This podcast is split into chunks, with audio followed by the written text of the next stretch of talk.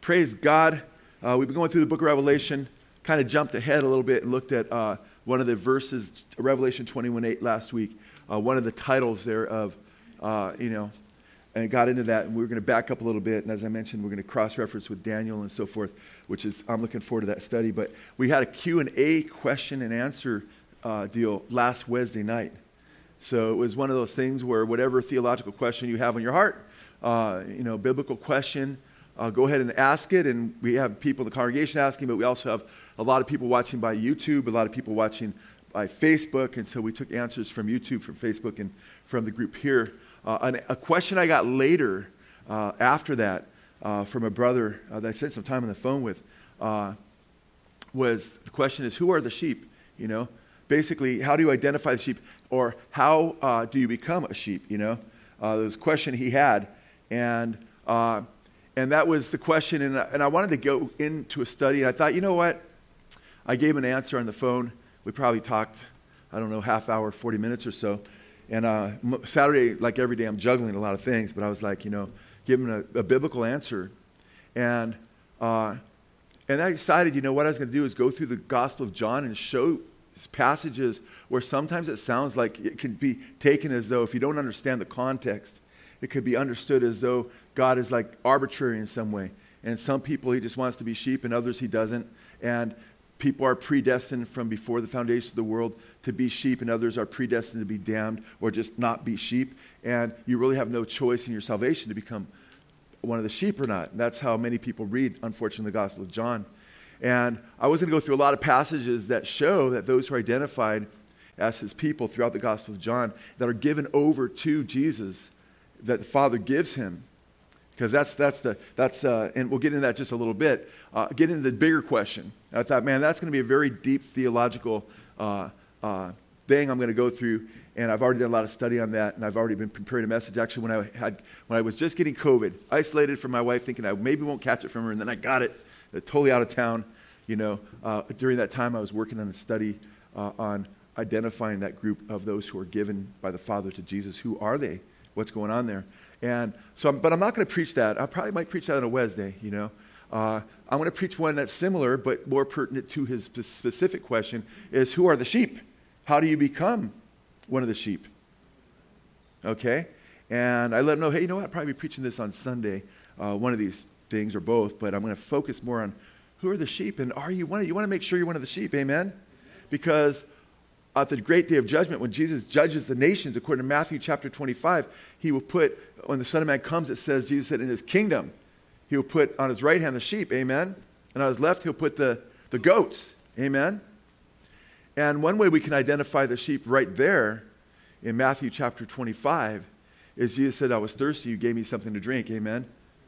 I was sick and you visited me in, visited me in the hospital or visited me. I was in prison and, and you know, you visited me and so forth, you know. But uh, those who are on the left, the goats, which by the way, in Satanism, they call Satanists the, the path of the, they call they use the goat head and they call it the left hand path. No kidding. No kidding. That's the reality. Okay? That's, you know, Keith Richards talks about the left hand path, the lead, the, the, the lead writer and guitarist for the Rolling Stones all these years, who I think they're still in concert singing "We Have Your Time Is on Our Side." That song. I don't think so. You know, I don't think time is on their side anymore. You know, but they still can't get no satisfaction without Jesus. Amen. So it's interesting uh, when you look at the big picture. Uh, the, the goats are the ones who don't give drink to the thirsty. You know, they don't clothe the naked. They don't give gifts and blessings to others and they just think of themselves, you know. So when we're identifying the sheep and the goats and, and, and how do you become a sheep and can you become one of the sheep? Or are we just predetermined and there's no choice in the matter and you're either been chosen to be a sheep or a goat? And we know most people go down that broad road to destruction, so that means most people would be chosen to be goats, so the odds would be that you wouldn't be a sheep if you didn't have a choice in it, right? Uh, well, I believe the scriptures are very, very clear that there's a clear choice and you're held accountable for that choice. If you reject the Lord, it says it's because you suppress the truth and you're without excuse and, you know, you know, you know, turn ye, turn ye. Why will you not turn? The Lord says to Israel. What more, he says in Isaiah 5, could have I done for my vine than that which I've done? You know, and there's all these, you know, I'm saying these things that you may uh, uh, be, be saved. that you might have life, but you refuse to come to me that you might have life. John 5. So there's a clear choice. It's Romans 1 that says people are without excuse. The best excuse on Judgment Day ever is if you weren't saved, the best excuse you could possibly come up with was, You predestined me to damnation. I had no choice before the foundation of the world. Right? Or you didn't predestine me life for some reason before I even existed. So what do you mean, no excuse? But there's no excuse because it's our choice. We reject, as it says in Jonah chapter 2, the NIV translation uh, talks about idolaters reject the grace of God that could be theirs. Don't reject God's saving grace, amen. Make sure you are among the sheep. Please turn to John chapter 10. A beautiful, glorious promise. You hear me reference this promise often. Uh, in John chapter 10, verse 27 and 28, Jesus identifies his sheep, and he, so pertaining to the question is, who are the sheep? My sheep hear my voice, and I know them, and they follow me. You want to know who sheep are? Those who hear his voice, those who know him, right? And those who follow him. Amen? And it's interesting because at every funeral, even of non believers who want nothing to do with Jesus often, they'll read the 23rd Psalm. The Lord is my shepherd, I shall not want, right? He, you know, want meaning be in need. He makes me lie down by the still waters, you know rod and his staff comfort me, and all these wonderful promises. And they'll apply them to the deceased, who was a drunkard, often an adulterer, rebellion toward God, used God's name in vain, wanted nothing to do with Jesus. But that is so quoted. Uh, that's the most quoted psalm at funerals that I, that I could think of, isn't it?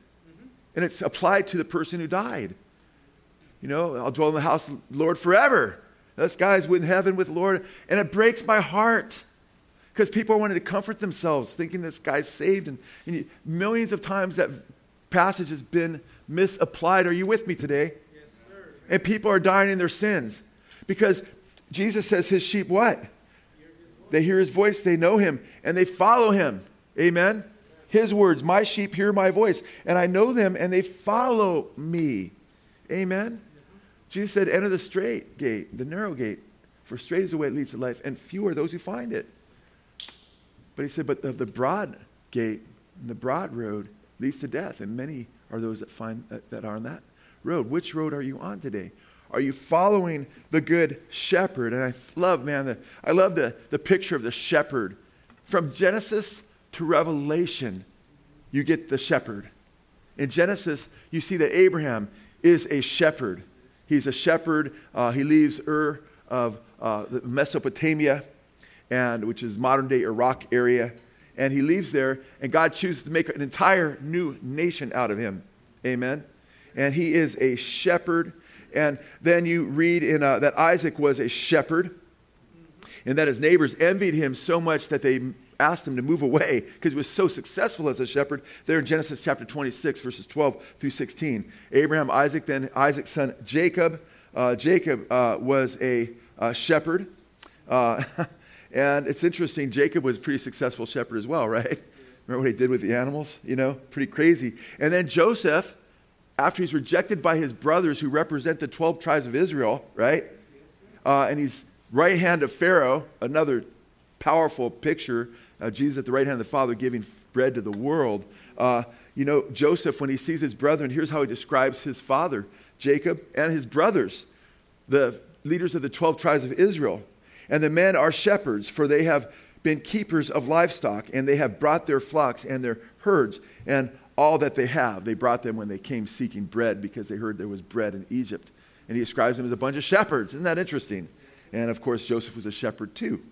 Now, I love Psalm 23 1. We alluded to it earlier. The Lord is what? He is my shepherd. I shall not be in want. If the Lord Jesus is your shepherd, you shall not be in want. Amen? That's a beautiful, beautiful promise because guess what? Everybody lacks spiritually and physically, but when we seek first Jesus and his kingdom and his righteousness, amen, he meets all of our needs according to his riches and glory. Seek first the kingdom of God and his righteousness, Jesus said, right? And all these things will be added unto you. We have spiritual needs met, we have physical needs met. I love the, all the scriptures that deal with him being a shepherd. Uh, Isaiah chapter 40, verse 11 says, He shall feed his flock like a shepherd. He shall gather the lambs with his arm and carry them in his bosom, and shall gently lead those that are with young. And we could go through Psalm chapter 23. It's a beautiful psalm. I've gone through it a couple times here at Blessed Hope as a pastor. We'll probably do pretty soon for one. But I wanted to look at the scriptures more broadly as to who are the sheep? How do you identify them? And we know who the good shepherd is. His name is Jesus. Amen. We need a shepherd as sheep. Because sheep are some of the most defenseless creatures on earth. I mean, think about it.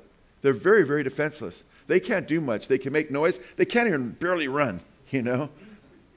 You ever come up to a sheep and watch it, hear it growl and bare its teeth? no. They're not scary at all, you know? I mean, sheep, you know, at least cats can claw you, right? They have some kind of defense. And they can be pretty nasty if you get cat in the corner. I know that because I was a bad little kid. They can scratch you really good. Pick them by the tail, they're real mean. Yeah, I was a sinner, saved by God's grace, you know. Uh, so they don't have much in the way of defense. They can kick a little bit, but big deal. You think even a coyote can kill a, a lamb, you know.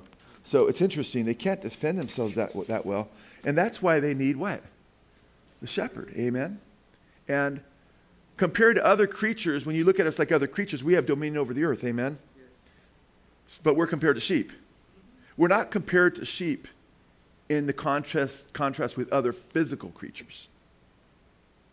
We're compared to sheep compared to Satan in the demonic realm. Okay? How do I know that? Because the Bible says in 1 Peter chapter 5 verse 8, be sober, be vigilant, for your adversary the devil walks about as a roaring lion, seeking someone to devour. And just a few verses before that in chapter 5, he talks about Jesus is the shepherd of the flock, the chief shepherd. Amen.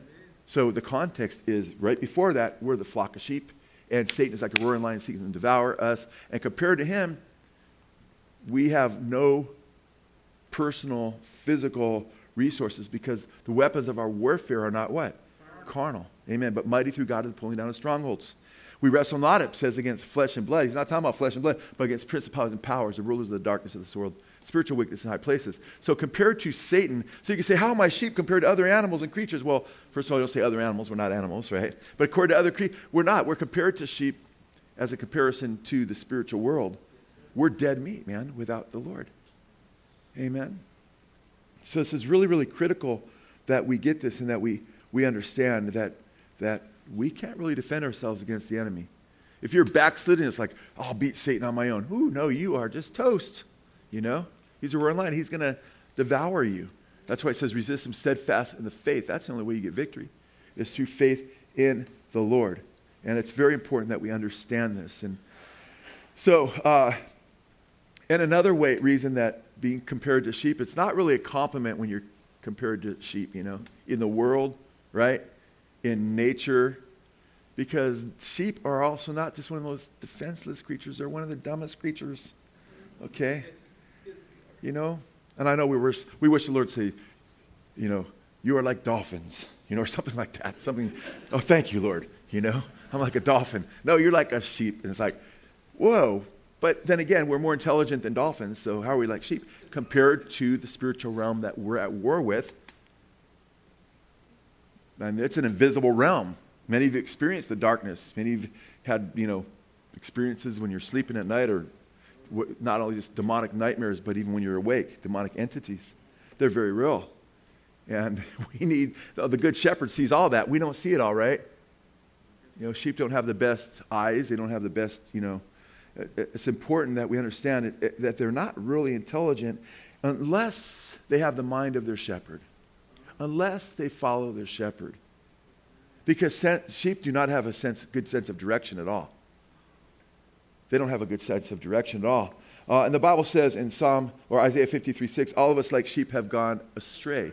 Each of us has turned to his own way.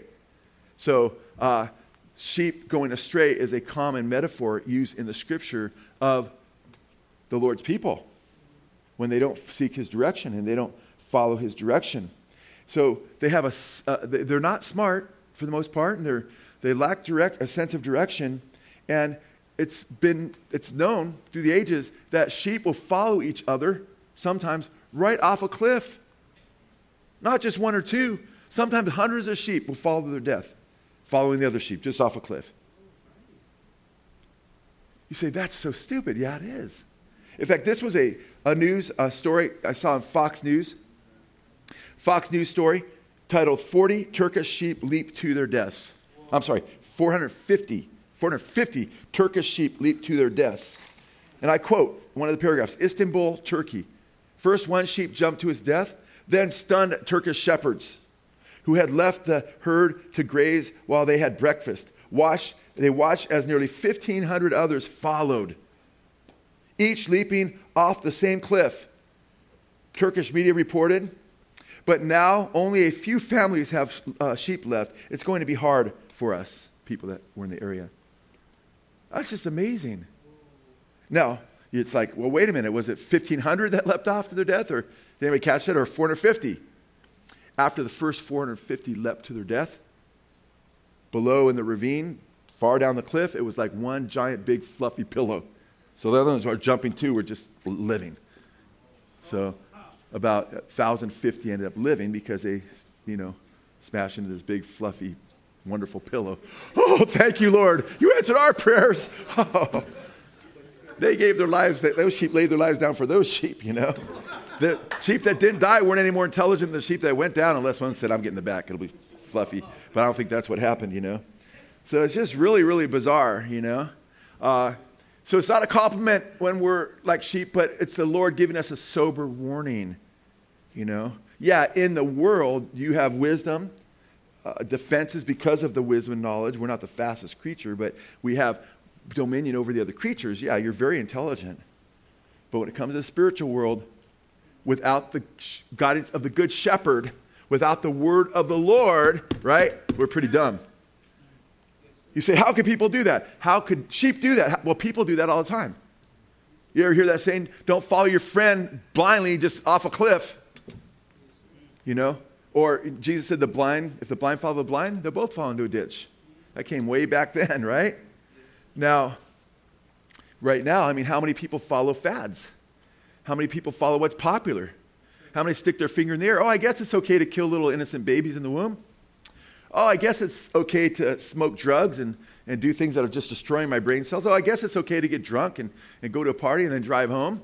Or just get drunk, period, and burn a bunch of dendrite brain cells. Or, and you have millions and millions and millions and millions and millions and millions and millions of lost sheep out there that are just, you know, all of us like sheep have gone astray. Not everyone comes to the Lord. Now, uh, Jesus warned us about this being spiritually blinded. And in Mark 6 20, 34, I love this because it shows how compassionate the good shepherd is to the sheep. When he went ashore, he saw a great crowd, and he had compassion on them because they were like sheep without a shepherd, and he began to uh, teach them many things. So t- sometimes a ton of non believers are called sheep because they're like sheep without a shepherd. Amen? So when someone says, oh, I'll never be a sheep, well, you already are a sheep. You're a lost sheep, okay? You're not a sheep that belongs to the Lord. You're not one of his sheep, but you're a sheep. But the question is, is whether you'll be a smart sheep or a dumb sheep, okay? Smart sheep follow the good shepherd, amen? Dumb sheep follow others off the cliff into eternal perdition and damnation to the lake of fire. Because Jesus said, He that's not with me is against me. He that gathers with not with me cast, you know, scatters abroad. Jesus said of the non believers that weren't following him, you are your father the devil. Okay? There's only two choices. Okay? There's true sheep, follows the Lord, the Lord's sheep, and lost sheep, which actually become goats. Okay? In the end. And that's the, what the Word of God warns is that you can end up being a goat in the end, and many are. There's different metaphors used for the same people. So you could be like lost sheep, but if you're not following Jesus, these lost sheep you had compassion on, many of them didn't follow him any longer. And some would just come, many would just coming to hear him. They're also goats. So it's kind of interesting.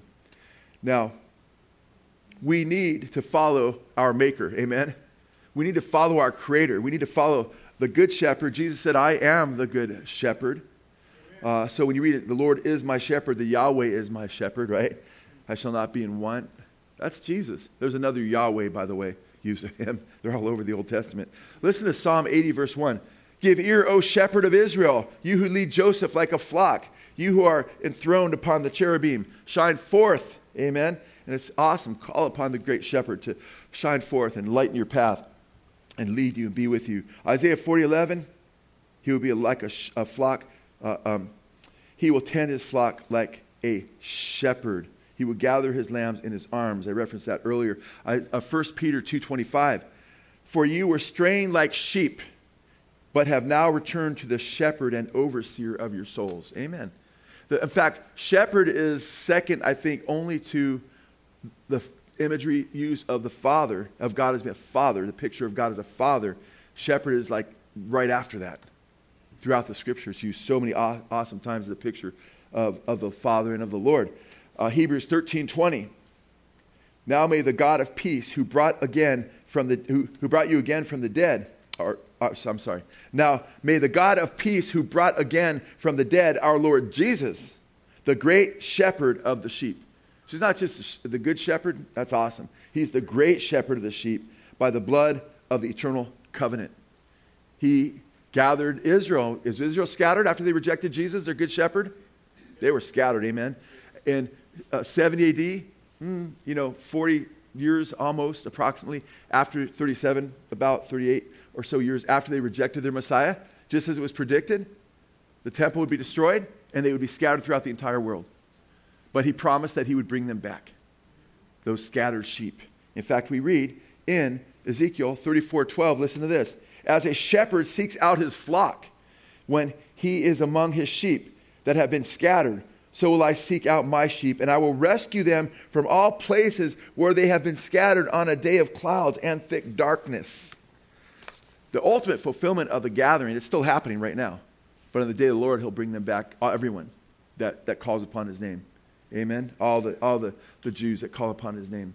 All Israel says will be saved. Jeremiah 31:10. Hear the word of the Lord, O nations, and declare it in the coastlands far away. Say, He who scattered Israel will gather him, and he will keep him as a shepherd keeps his flocks. And praise God, it's not just a wonderful promise that, that the Jews can have this great, wonderful, good shepherd the chief shepherd, as, as Peter calls him as well. But Gentile believers, in John chapter 10, verse 16, Jesus spoke with anticipation regarding his plan to bring Gentiles into the fold. And he says, And I have other sheep that are not of this fold. I must bring them also, and they will listen to my voice. So there will be one flock, one shepherd. Amen. Praise God, man. Right now, when you read uh, Ephesians chapter 3 and so forth, it talks about how the Lord has joined Gentile believers with Jews into one body. Amen. In Romans chapter 11, uh, we see that the olive tree, the branches, some were broken off, that Gentile believers may be grafted in among the natural branches that were not broken off. So Jews and Gentiles are united in one body, the body of Christ. Amen. However, that does not erase the distinction that there is still national Israel and that God's bringing his people back also that don't even know him and are in unbelief, according to Ezekiel chapter 34, 35, 36, 37, 38.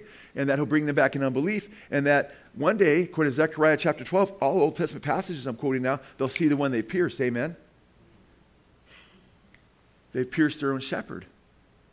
And they'll be cleansed. The fountain of cleansing will be open to them. It's just so uh, beautiful. Now, he is the good shepherd. I know I've said we're going to talk about who the sheep are. We have been. But we need to talk about the good shepherd, of course a bit and who he is and how we need him. Amen. It's all ultimately about Jesus and living for him and giving him glory. But I want you to look at this passage again because you're either, in, you're either a sheep or you're not. You're either one of the Lord's sheep or you are not. My sheep hear my voice and I know them. My sheep what? Hear my voice. Do you know the word hear right there is not in the past tense? Doesn't say heard my voice, it's in the present tense. And I know them, and they follow me. Guess what tense follow is in? Not the past or punctiliar or aorist, as we'd say in the Greek. Aorist is past. But it's in present, linear, continuous tense. They follow me means they continue to follow me. They hear me and they keep hearing me. They follow and they keep following me. And I give eternal life to them, and they will never perish. and no one will snatch them out of my hand. I love that, man. Look at verse 29. My Father who has given them to me is greater than all, and no one is able to snatch them out of, my, out of the Father's hand. I and the Father are what? One. Wow. Yeah, the Father are one. Is he claiming to be God? Absolutely. Look at the very next verse. The Jews picked up stones again to stone him. Okay? And they said, Because you're making yourself God, verse 33 at the end there. Hey, they knew exactly what he's claiming to be. He is God. And by the way, no one can snatch us out of the Father's hand or of his hand. What an awesome promise. But who's that promise to? Just any old funeral where someone says, you know, dearly beloved, and, you know, this guy who's, you know, super rebellious, and he's not going to say that. The Lord is his shepherd. He's, you know, dwelling in the house of the Lord forever. The goodness and mercy follow him all the days of his life, and on and on. It's like, you guys, that does not bless people in the end. Because every time you say that of somebody people know is rejecting Jesus, not following Jesus, you're basically letting them know that they're going to heaven and they don't need to turn to Jesus. Do you understand why, why that's important not to do that? Yes. And it's really tough as a pastor, I know. I've had to do uh, two or three funerals. It's the most heartbreaking thing in the world of people like, mm, ah, man, I don't know. It looks like they weren't, you know? And I let whoever asked me to do the funeral let you know that I'll do the funeral, but I'm not going to say, and it's the hardest thing to do. But I'd rather be right with God than be a hypocrite and a liar and lead people astray. And it's the hardest thing to do. But unfortunately, most pastors just, everybody's in heaven every time they do a funeral. Even in evangelical churches, it often happens. We can't do that. Okay? Uh, John 10, 27 and 28, uh, uh, a renowned uh, Baptist preacher in the past, Dale Moody, uh, in his systematic theology, The Word of Truth, a summary of Christian doctrine, based on biblical revelations, the subtitle. Listen to what he says of these verses. I, th- I thought this is very, very, very good. I, I, you know, cut and paste this years and years ago because I love what he says here. Uh, and he was a seminary professor. He says, Eternal life is the life of those who continue to follow Jesus. No one can retain eternal life who turns away from Jesus. John 10 28 is frequently used as a security blanket by those who ignore many of the New Testament warnings about going back or falling away. But a literal translation of John 10 27 and 28, all the sentence hardly needs explanation, for it is a promise to those who continue to follow Jesus. Not for a moment do I doubt this literal translation, and he gives his literal translation, quote, of John 10 27 and 28. My sheep keep on hearing my voice and I keep on knowing them, and they keep on following me, and I keep on giving them eternal life, and they shall never perish, and no one shall snatch them out of my hand. Some read this passage, Moody goes on to say, as if it says, quote, My sheep heard my voice, and I knew them, and they followed me, and I gave them eternal life. The verbs are present linear, indicating continuous action by the sheep and by the shepherd, not the, puncti- not the punctiliar fallacy of the past tense. Obviously, those who follow Jesus will not perish. But what about those disciples who, quote, drew back and no longer went about with him, end quote? He's quoting the passages, other uh, passages from the Gospel of John. So it's important that we understand that the sheep are those who continue to follow Jesus, continue to hear his voice. Don't think you can be drunk at a bar hitting on women, you know, and going sleeping around and snorting coke or doing meth and doing all that stuff and say, you know what? Praise God. I'm, I'm one of the sheep and no one can snatch him out of my hand. That's not who he's talking. He's talking to those who continually follow him. Amen. This is serious stuff. And I tell you what, man, I, I don't hesitate to preach the truth. I don't even think, should I hold back? I don't think. That's not the way I think. I think, Lord, help me be faithful to your word. I'm going to stand before you. Let not many of you seek to be teachers, for you shall have a greater judgment. Amen? Uh, James chapter 3, verse 1. And if I didn't, and if I thought, oh, no, I'll be fine. I'm still concerned about your souls as my brothers and sisters in Christ, whom I love, and as people that come to visit and people listen through the airways and our podcast families and so forth. We, I want the best for you. I want you to know Jesus, and I don't want you to be under some deception and delusion thinking you're saved when you're not. Any, amen? Now, so in John 15, you know, nobody shall snatch, okay, us from his hands. That's true of those who are what?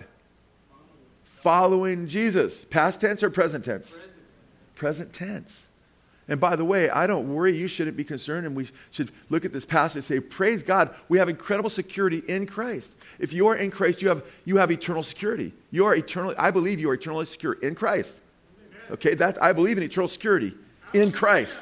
In Christ, we have the best security. There's no way you could be lost. It's impossible for you to be lost if you are in Christ. Are you with me? Yes, that's, that's the key. That's the biblical eternal security that we should teach. Amen? It's conditioned upon faith. It's conditioned upon truly following Him, truly knowing Him, truly hearing His voice, not tuning Him out. And these are very important metaphors and, and pictures that are used with regard to the sheep and the, and, and the shepherd because it goes from the Old Testament to the New Testament. And when I was asked that question, how do you identify the sheep yesterday? And by the way, I had mentioned to this brother that I was going to be preaching a message uh, with regard to the Gospel of John to a degree. Oh, probably a few a month earlier or so. You know, I thought, man, I need to be faithful to what I said I'd do because I planning on it. I said I'm just going to do it this Sunday. So it was question and answer time Wednesday. We had a great time. If you didn't weren't at that message, you didn't hear it. You know, go ahead and check it out. Uh, but this is one important question. And by the way, we we can't be snatched out. The Greek word, by the way, for being snatched there is harpazo. I, I love that Greek word because of how it's used in a positive sense elsewhere. It's the word that's used of what? Do you remember? Rapture. Of the rapture. Amen, Israel. It's used of the rapture in 1 Thessalonians chapter 4, how we'll be caught up to meet him in the air. The word's harpazo. And it has to be doing, the word means to be seized. Uh, in fact, it's interesting. Uh, I was looking at uh, F.W. Danker's Greek English lexicon of the New Testament states it means, quote, to grab or seize suddenly so as to remove or gain control. So in the rapture, Lord's going to catch us up to meet him in the air. Amen. We're already in his hand. He's just going to lift his hand up, man. Boom. You guys are coming with me. Amen. But thankfully, the enemy can't devour us, and thankfully, Satan can't snatch us out of his hands. Amen. However, the scriptures don't say that as a sheep that you can't go astray. The scriptures warn about that over and over again. Amen. The scriptures don't say that you can't leave his hand. In fact, in the, the scriptures go to John 15. We need to affirm both John 10 and John 15. And there's those who affirm John 10 and ignore John 15. Oh, I'm just going to, John 10. Oh, John 15, I don't know what that really means, but. Uh. And it's like, there's others who affirm John 15 and are like, yeah, you got to abide in Christ, da da da. But they don't affirm John 10. And it's like anytime you sin, you're lost, you know, and, and you don't have security. We've affirmed here you have security in Christ. Okay? You need to affirm both sides of the coin. There's God's responsibility, and He never fails in His responsibility. But then there's our responsibility as a sheep to listen to the voice of the shepherd, amen, and follow Him. But sheep have a propensity. How many of you know that? How many know that exists in your flesh? That we have a propensity to go astray and that temptation is very real. And while Satan can't devour us, we have to resist him steadfast in the faith still. Why? Because he can devour us if what? Because he's going around looking for someone to devour, resist him steadfast in the faith. He can't devour you or snatch you out while you are abiding in Christ. But if you don't resist him steadfast in the faith and you are lured by his temptations, does anybody know believers, true children of God, who have been allured by temptation have gotten off the path? How many of you, you don't have to raise your hand, but many of you have in the past, amen? And all of us have to one degree or another when we haven't been, and none of us are perfect before the Lord, so we have to be careful in our walks with the Lord. So it's very, very important to understand. In John 15, he's talking to his apostles, and he's not talking to Judas. Judas already left and committed apostasy way back in chapter 13. He's talking to 11 elect apostles who he said he's chosen in this chapter. And then in verse 2, he says, or verse 1, Jesus says, I'm the true vine, and my Father is the vine dresser. All the vines we see with you know, branches sticking out of them and grapes, those are vines, but they're not the true vine. Jesus didn't just pick a metaphor and say, Oh, that's interesting. I'll use the vine as a picture of me. And the, the gardener will be the Father, and the branches will be my disciples. Oh, that's interesting. I'll use that. No, God, Jesus is the true vine from eternity past. This was God's plan already. Amen. Okay? And He made vines, grapevines, to be a picture of who He is. That's why he says, I am the true vine. When he says, I am the door, right? Oh, well, he just, oh, he must, oh, he's so smart. He saw a door. He said, oh, that's like what I am. No, he created doors you, for you to understand that you need to take the right door, and he is the door. Amen. When he said, I am the good shepherd, He didn't, shepherds aren't an accident. Oh, they're shepherds. That's kind of like what I am. No, he created shepherds to show us what a good shepherd is. When he says, I'm the bread of life, right? He already is going to be the bread of life for our salvation. He creates bread so we understand the importance of needing something. And man shall not live by bread alone, but by every word that comes out of the mouth of the Father. Must I go on?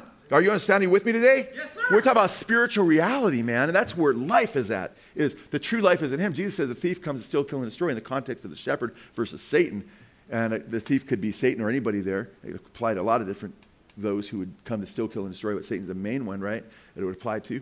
But I've come that you might have life and that you might have it more abundantly. But he says, I am the true vine, and my Father is the vine dresser. Every branch in me that does not bear fruit, he takes away. And every branch that bears fruit, he prunes it so that it may bear more fruit. So, where does he take the branch that doesn't bear fruit? What does he do to it? Look at chapter 15, verse 6. If anyone, by the way, by the way, are these people clean?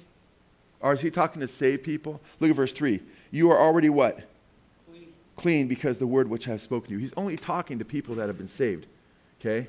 If the disciples were to die that very night, they'd be with the Lord, in, well, Abraham's bosom until Jesus died on the cross. Amen? Amen. So he's talking to those who've been cleansed, who are, in, who are branches that are in the vine. Verse 6 says, If anyone does not abide in me, he is thrown away as a branch that dries up. So the branch dries up, meaning at one time was what? Was. In the vine. Amen? And if we're in the vine, the Bible says, if anyone be in Christ, he's what? A new. A new creation. All things have passed away. Behold, all things become new. They're clean. They're apostles.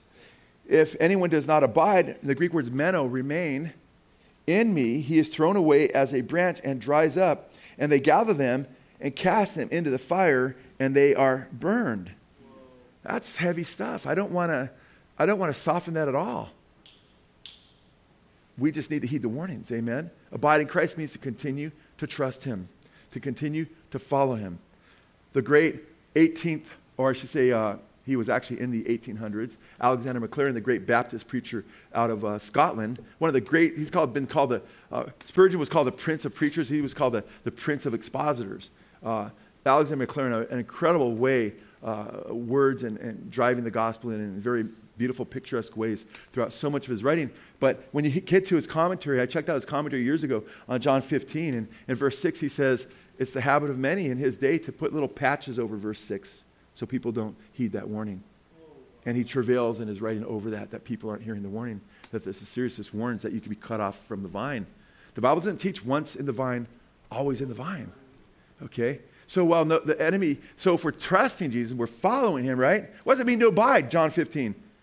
To keep hearing, to keep following, amen? To keep knowing Jesus. And the vine represents what? Life, amen? And if we're in the vine, we have Life. life. Some say, well, then it was never really eternal life in the first place if we can lose it. The eternal life isn't, doesn't describe what we have in of ourselves because we believed in Jesus. It describes Jesus. Jesus said, I'm the way, the truth, and the Life. life. Jesus said, I'm the resurrection and the Life. life. John says in 1 John, he that has the Son has the life. He that does not have the Son does not have the life. So as branches, we enjoy Jesus. That's where we get our life from. As we abide in him, we have eternal life. Amen? But if we refuse to abide in him, we don't follow any longer, we don't listen to his voice, and when we go astray, we're cut off, thrown in the fire, and burned. It doesn't mean his life was never eternal. It just means we don't what? Participate in it anymore. His life is always eternal. But we do not have life in of ourselves. In him alone exists immortality. Amen. That's what it says in, in Timothy. And we only have life in virtue of being connected to the vine. So someone will say, well, you must not have had eternal life in the first place because you can't lose it. Well, where does it say that? It says you can cease to have it, you can cease to experience Jesus. That's what Jesus clearly states here. And it's very important to understand that sheep can go astray. We have to keep following the Lord. In fact, in John 15, 18, he warns, he says to them, If the world hates you, you know that it hated me before it hated you. If you are of the world, the world would love its own. But because you are not of the world, but I chose you out of the world, because of this, the world hates you. And uh, remember, he says, the word that I said to you, a slave is not greater than his master. If they persecuted me, they'll also persecute you. If they kept my word, they would keep yours also. So we have to keep his word. We have to keep hearing his voice. keep your finger in chapter 15 and just go back. And if you got a phone, just go back to chapter 8, verse 51. If you got a phone, don't be doing all your texting right now. Stay in the Word, man.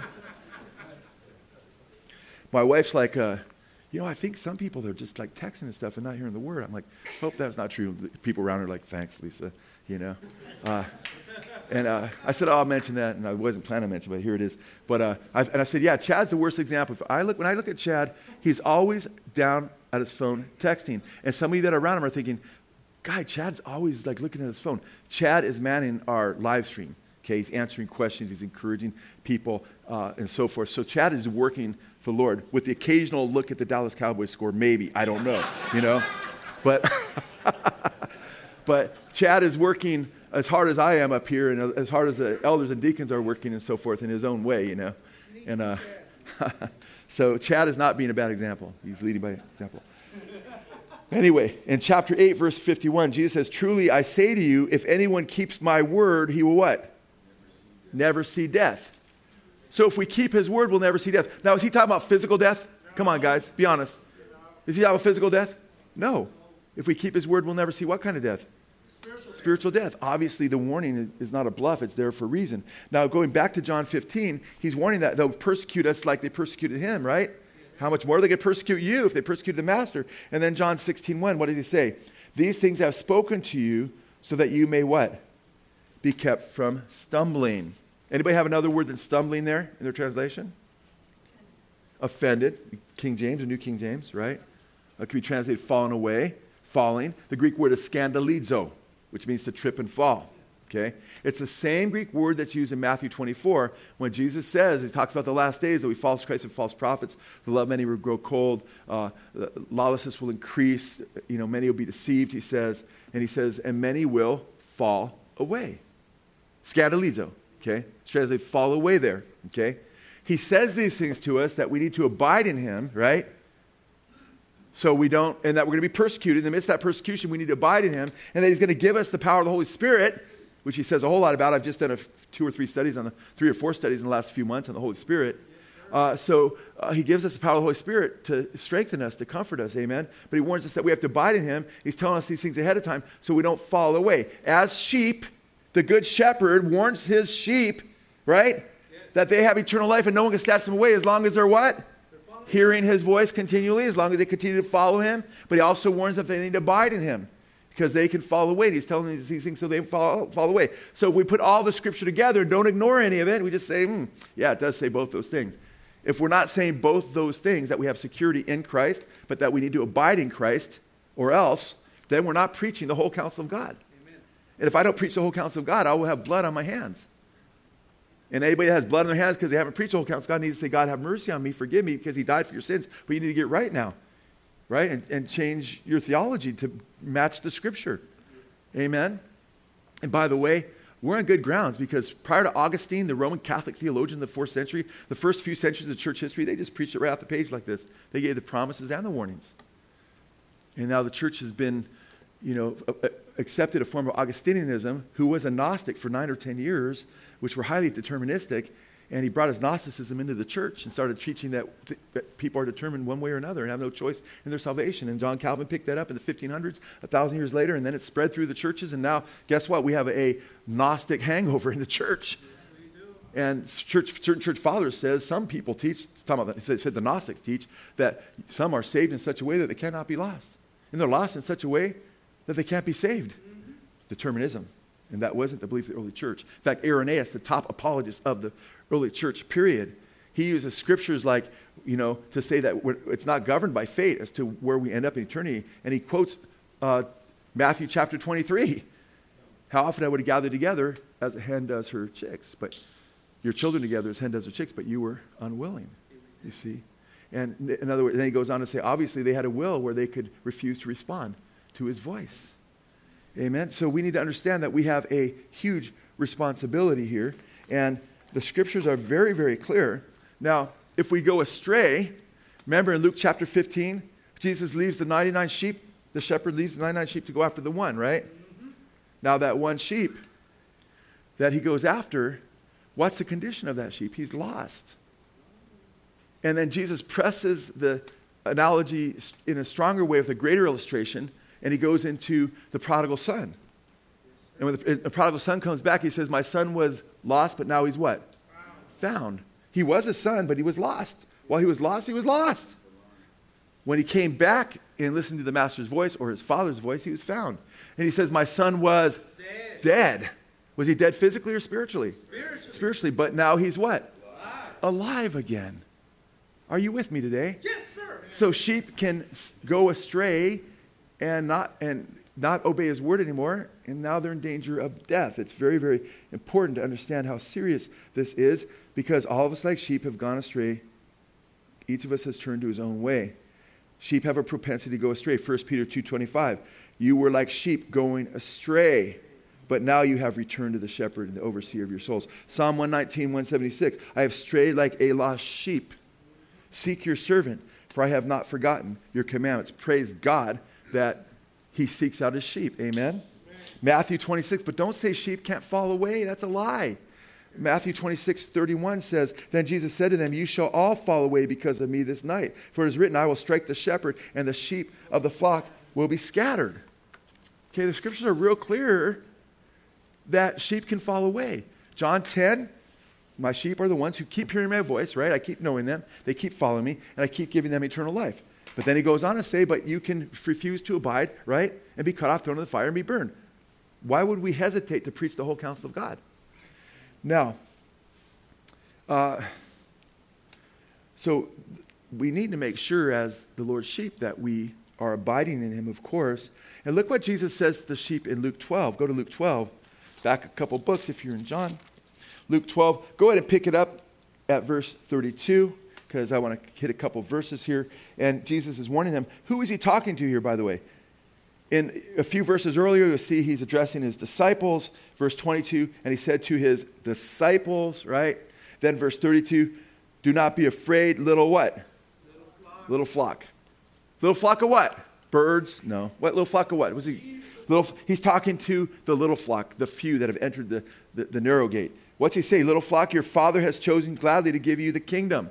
He's talking about them having a relationship with the Father. These are those that are true, genuine believers. It's important to get that. Then look what he says in verse 35. Be dressed in readiness and keep your what? Lamps lit. He doesn't say make sure you light your lamps and you're saved. No, he says keep your lamps lit because they're already little flock. They already have a relationship with the Father and the lamps are lit like the virgins, right? They need to keep them lit, right? Then look at verse 43. Verse 43 Blessed is that slave whom his master finds so doing when he comes.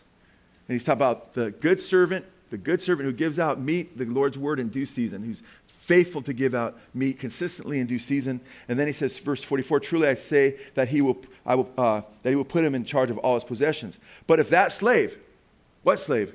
The good servant, he just called him the good servant earlier.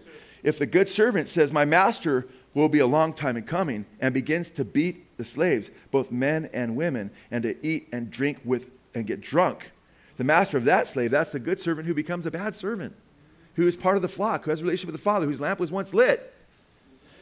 The master of that slave will come at a day when he does not expect him, at an hour he does not know, and he will cut him in pieces and assign him a place with the unbelievers. Is that heaven? No, no unbelievers. That's hell, lake of fire. Verse 47 And the slave who knew his master's will and did not get ready to act in accord with his will will receive many lashes. So many lashes he'll be cut in pieces. That's pretty amazing. But the one who did not know it and committed uh, deeds worthy of flogging will receive but few. From everyone who has been given much, much more will be required, or uh, much will be required. And to whom they entrusted much, to him they will ask all the more. Okay? Uh, so the sheep need to keep following Jesus. You know, sheep can, can backslide, they can fall on their back. And that's a terrible position for a sheep. How many you've seen sheep sunbathing on their backs? They don't sunbathe. There's a problem. Okay?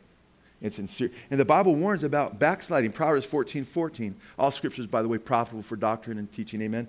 Proverbs 14, 14. The backslider in heart uh, will have his fill of his own ways, but a good man will be satisfied with his. Jeremiah 3:22, return faithless people. I will cure your backsliding. So he comes after the sheep. He wants to cure them from their, their backsliding. Uh, but some never return. Jeremiah 8:5, why then has this people turned away in perpetual backsliding? They hold fast to deceit. They refuse to return. The Hebrew word for backsliding is meshubah. Now, meshubah, the root of that word meshubah means to return. And talks, it's the context is returning to your old vomit or returning to your wallow in the mire, a pig that is washed, cleansed, then goes back to its, the mud. It's going back to your old life before Christ. That's what backsliding is. The New Testament equivalent is the word apostasy, okay? Falling away or, or scandalizo when it's used in the context of turning away from the Lord. And yes, sheep, the sheep of his hand, who he guards and protects, have a choice. Go to Psalm 95. Psalm 95. And this is, a, this is an important one. Go ahead and read Psalm 95 with me. It's a pretty short psalm. Verse uh, 1. Oh, come, let us sing for joy to the Lord. Let us shout joyfully to the rock of our salvation. Let us come before his presence with thanksgiving. Let us shout joyfully to him with psalms. The Lord is a great God and a great king above all gods, in whose hand are the depths of the earth. The peaks of the mountains are his also. The sea is his. And it goes on to say, For it was he who made it, and his hands formed the dry land. Come, let us worship and bow down. Remember that song? Come, let us worship and bow down. The way we sing that, that chorus, so beautiful. We need to do that soon. Come, let us worship and bow down. Let us kneel before the Lord, our Maker. He is our God, and we are his people. Then what does it say? And we are the people of his what? Pasture and the what? Sheep of his hand. I love that. Today, if you would hear his voice, do not harden your hearts. Ooh, does that sound familiar? Yes. So his sheep who are in his hand have a choice, and they need to make a choice not to let their hearts get hard. Okay? Not to get hardened at the Lord. Amen? Not to turn away from the Lord. Okay? This is, is he talking to sheep here, yes or no? Yes. Is he talking to special sheep here? He's talking to the sheep of his hand? Yes. Okay. Today, if you would hear his voice, do not harden your hearts, as at Meribah, as in the day of Massah in the wilderness, when your fathers tested me, they tried me, though they had seen my work for 40 years, I loathed that generation, and said, They are people who err in their heart, and they do not know my ways. Therefore, I swore in my anger, truly, they shall not what? Enter into my rest. Okay, now this is very, very important because as sheep, we have a choice still. It's not by divine fiat, unilateral d- determination, you're determined to be a sheep or not. His sheep are those who respond to his loving call, who respond to his grace. And in chapter 74, verse 1 of the book of Psalms, it says, Why have you rejected us forever, O God? Why does your anger burn against the sheep of your pasture? Okay? Now, this is why Hebrews chapter 3, and I won't go through a lot of Hebrews because we did that recently, but I want to go through a little bit because guess what? That passage right there, when it's talking about his sheep going astray and not hearing his voice, the sheep of his hand, is then carried over to warn believers. We're the sheep of his hand. We're, according to chapter 13 of Hebrews, he's our good shepherd. And the same incident, the wilderness experience, specifically Meribah, is brought up. Hebrews 3.1, therefore, holy brethren, partakers of a heavenly calling. We're holy brethren. We're the Lord's sheep. We are this heavenly calling. Consider Jesus. He's the chief shepherd, right? The apostle and high priest of our confession. But Christ was faithful as a son over his house, whose house we are, if we hold fast our confidence and the boast of our hope firm until the end. Therefore, just verse 7, therefore, and 8, therefore, just as the Holy Spirit says, today if you hear his voice, do not harden your hearts as when they provoked me, as in the day of trial in the wilderness. You see what's happening there? He's warning that even though, how does Jesus define a sheep? Please understand this. He defines them as those who continue to what? Hear his voice. But his sheep have a free will. They can respond and they can harden their hearts. Okay? And he's saying today, the Holy Spirit even says, Today, if you hear his heart, do not harden your hearts, as in when they provoked me, as in the day of trial in the wilderness. See, he's saying his sheep can harden their hearts and cease to hear the word of the Lord. And not enter into the eternal pasture. In fact, in 3:12 through 15, he says a few verses later, "Take care, brethren, that there not be in any of you an evil, unbelieving heart that falls away from the living God, but encourage one another day after day, as long as it's still called today, so that none of you will be hardened by the deceitfulness of sin." Wow. Verse 15, while it said, Today, if you hear his voice, do not harden your hearts as when they provoked me. So, in other words, you can have a soft heart that can become hard. Okay? He's talking about those who don't have a hard heart but can become hard hearted by sin and cease to hear the voice of the Lord. Hebrews 4 1. Therefore, let us fear if while a promise of remaining, of entering into his rest, and any of one, one of you should seem to come short of it. For he says, somewhere concerning the seventh day, and God rested on the seventh day from all his works. Verse 5. And again in the passage, they shall not enter my rest. Therefore, since it remains for some to enter it, and those who formerly had good news preached to them failed to enter because of disobedience, he again fixes a certain day. Today, saying, through David, after so long a time, he's quoting, he's referring to Psalm 95 we just read. Through David, for so long a time, just as has been said before. Today, if you hear his voice, do not harden your hearts. You guys, he's quoting Psalm 95 about the sheep of his pasture who can go astray. Yet we know who the sheep are John 10, 27, 28, and 29. They're the ones that continue to hear his voice, continue to follow him, continue to know him, continue to have eternal life, continue to abide in the vine, and continue to accept and receive the life that comes from the vine, the Lord Jesus Christ. Amen. But it's not those who say, No, Lord, I'm tuning you out.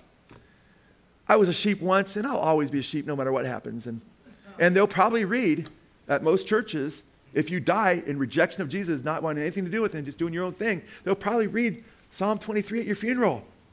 Or they might. But that's not what saves you. The good shepherd saves you, and you must put your faith in him. Otherwise, you're in huge trouble because Jesus, it's Jesus that saves, and there's no other sacrifice, no other salvation outside of Christ. And why would you neglect such a great, wonderful salvation? Your life is a blink compared to eternity. Why do you even take a chance with your life? Ridiculous. Follow Jesus. You're going to be a sheep either way. You're either going to be a sheep that follows the devil, that becomes a goat on his side, or you're going to be following the good shepherd.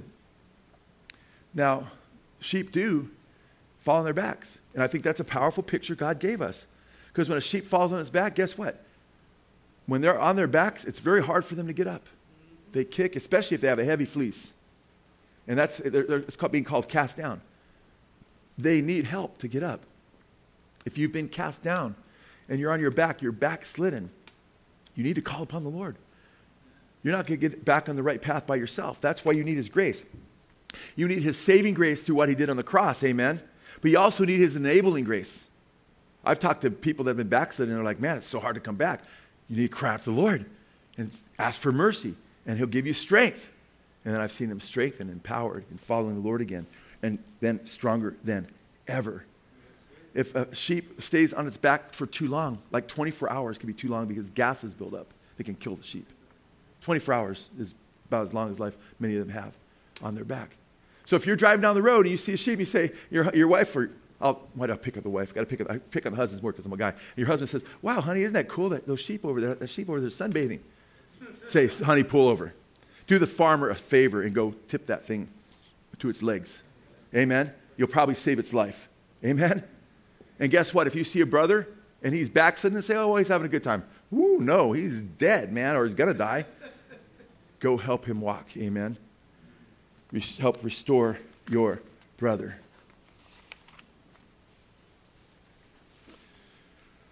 Whew. You guys, we'll end with Psalm 23. Psalm 23. But you know, I'd be remiss if I didn't mention Psalm 22 in context of Psalm 23. Because Psalm 22 and Psalm 23 go together. What's Psalm 22? It's a what kind of psalm? A messianic psalm. Amen. A prophecy about the Messiah. What, what, do we read about the Messiah? Actually, I believe Psalm 73 was a song written for Jesus by King David. Because there's things in the psalm that never apply to David that we ever know about. Uh, that we don't read about them casting lots for David's clothes. We don't read about him being pierced on a cross. His hands and his feet are pierced. This is a psalm, a song that's written for Jesus, a prophecy. In fact, the very first part of the psalm, verse 1 in Psalm 22, is, My God, my God, why hast thou what? Forsaken, me. That's quoted by Jesus on the cross, just as it's becoming, probably when it becoming dark, right? And the wrath of God has fallen upon him. And it's for his, and these psalms are quoted of Jesus. And if, if the good shepherd is a bloody shepherd who's bloodied for us, who gives his life, Jesus says, I am the good shepherd in chapter 10, I think around verse 11 of, of John, and I lay my life down for my sheep. Amen. Before you get to Psalm 23, think about it. These Psalms were meant to be read together. The good shepherd is bloodied on our behalf. It's pretty heavy. And you have at the roof of his mouth, his tongue sticks to his mouth. In Psalm 22, you got all kinds of things that show Jesus. I'm not saying some of David's life doesn't protrude through that passage. Some of it does, I believe, but it's mostly about Jesus. And that's why we can sing Psalm 23. Because Jesus went through Psalm 22 as the good shepherd, we can follow him and know that he's faithful in chapter 23. The Lord is my shepherd, I shall not want or be in need. He makes me lie down in green pastures. He leads me beside quiet waters. Wow. He restores my soul and guides me in the paths of righteousness for his name's sake. If you're backslidden and on your back and cast down, he can restore your soul. Just cry out to him and he'll tip you back up. Amen. He'll lead you beside the still waters. Amen. Even though I walk through the valley of the shadow of death, I will fear no evil, for you are with me. You, uh, your rod and your staff, they comfort me. You telling me a sheep uh, walking through the valley of shadow, shadow, woo, death, enemy? What is he talking about? Sheep are some of the most freaked out, spooked creatures on the planet. Hear a little noise, whoa! But because we can put it, and that's us against the enemy without Jesus. But when we have Jesus by our side, we don't need to fear the enemy. Amen? Are you with me today? Yes, sir. Or this morning? It's not night yet. Hold on. We'll get done in a second. You prepare the table before me in the presence of my enemies. You have anointed my head with oil. My cup overflows. Surely goodness and loving kindness will follow me all the days of my life, and I will dwell in the house of the Lord forever. Wow. And I love verse 2. He makes me to lie down in green pastures. Do you know sheep only sleep four or five hours a day? Day and night, four or five hours? Maybe 15 or more percent of their lives because they sleep. uh, I'm talking about laying down. They only sleep less. They'll sleep four hours maybe a night, maybe five, but they sleep standing up a lot. It's hard to get sheep to lay down. Why? Because they're so vulnerable. But I love this. There's so many things in this psalm. We can cover it over and over again. There's new things. How are they able to lay down? Because the good shepherd, man. They know the good shepherd's got their back, and no animal, no person, no demon can snatch us from his hands. Are you with me? Yes, sir. Amen. So praise God. There's so much beauty here. I love this tying Psalm 7, 22 with Psalm 73 because Jesus is the lamb, sacrifice, 22, right? The shepherd that saves us, verse chapter 23, chapter 7 of Revelation, verse 17. For the lamb is in the center of the throne, will be their shepherd. Catch that. For the lamb, the lamb, he gave himself as a lamb, in the center of the throne will be their shepherd and will guide them to the springs of the water of life and will wipe every tear from their eyes. Amen. He, he is such an awesome God. He leaves the 99 to go after the one. How much so? Remember when he took that boat trip and there was a huge storm and he rebuked the storm? Where was he going? Do you, you know where he's going? In Mark 4? To the Gadarenes to deliver a demoniac from a legion of demons. He's going after that one. So if you say, well, I don't, why would he go after me? I've been so bad. I've been so horrible. This guy was possessed by a legion of demons and he crossed the Sea of Galilee to go after that one soul. And he rebuked the wind. And the word rebuke is the same word used of rebuking demons throughout the Gospel of Mark because Satan was trying to stop him. There's a lot going on. We can go through a lot of these teachings over and over again and see new nuggets because they're so rich. Well, would he leave where he was at, a place of comfort, and go through a storm and, and Satan trying to kill him and then rebuke the waves and, or his disciples and then, and then go and he, he restored that guy? He was in the tombs cutting himself, possessed. We are legion, for we are many. And Jesus cast the demons out, man, into the pigs, right? That's amazing love, amen? Well, would he do that for you and me? Absolutely. He left heaven, a far greater journey, and became a man to save us. That's how awesome our good shepherd is. And whenever we talk about who we are as a sheep, we need to go back to the give glory to the good shepherd, amen? We have an awesome, awesome, awesome God. Verse 39 of chapter 4 of Mark Jesus got up and ordered the wind and the waves to be quiet, and the wind stopped, and everything was calm. Man. But you need to make a choice. You need to put your trust in Jesus. You need to recognize that he is the one who gave himself for the sins of the world. John chapter 1 verse 29 behold the lamb of God who takes away the sins of the world. Amen. And there is a choice that needs to be made. You can't say, well, it's inevitable if I go astray, he'll always bring me back. John 15, he left the 99, and he got the one. Ooh, really? Read Matthew 18. It says he leaves 99, and if he finds the one, he brings it back. If, okay? Don't press a parable and try to ignore other scriptures on the basis of a oppressing a parable, because I got another parable that I can do the same thing with.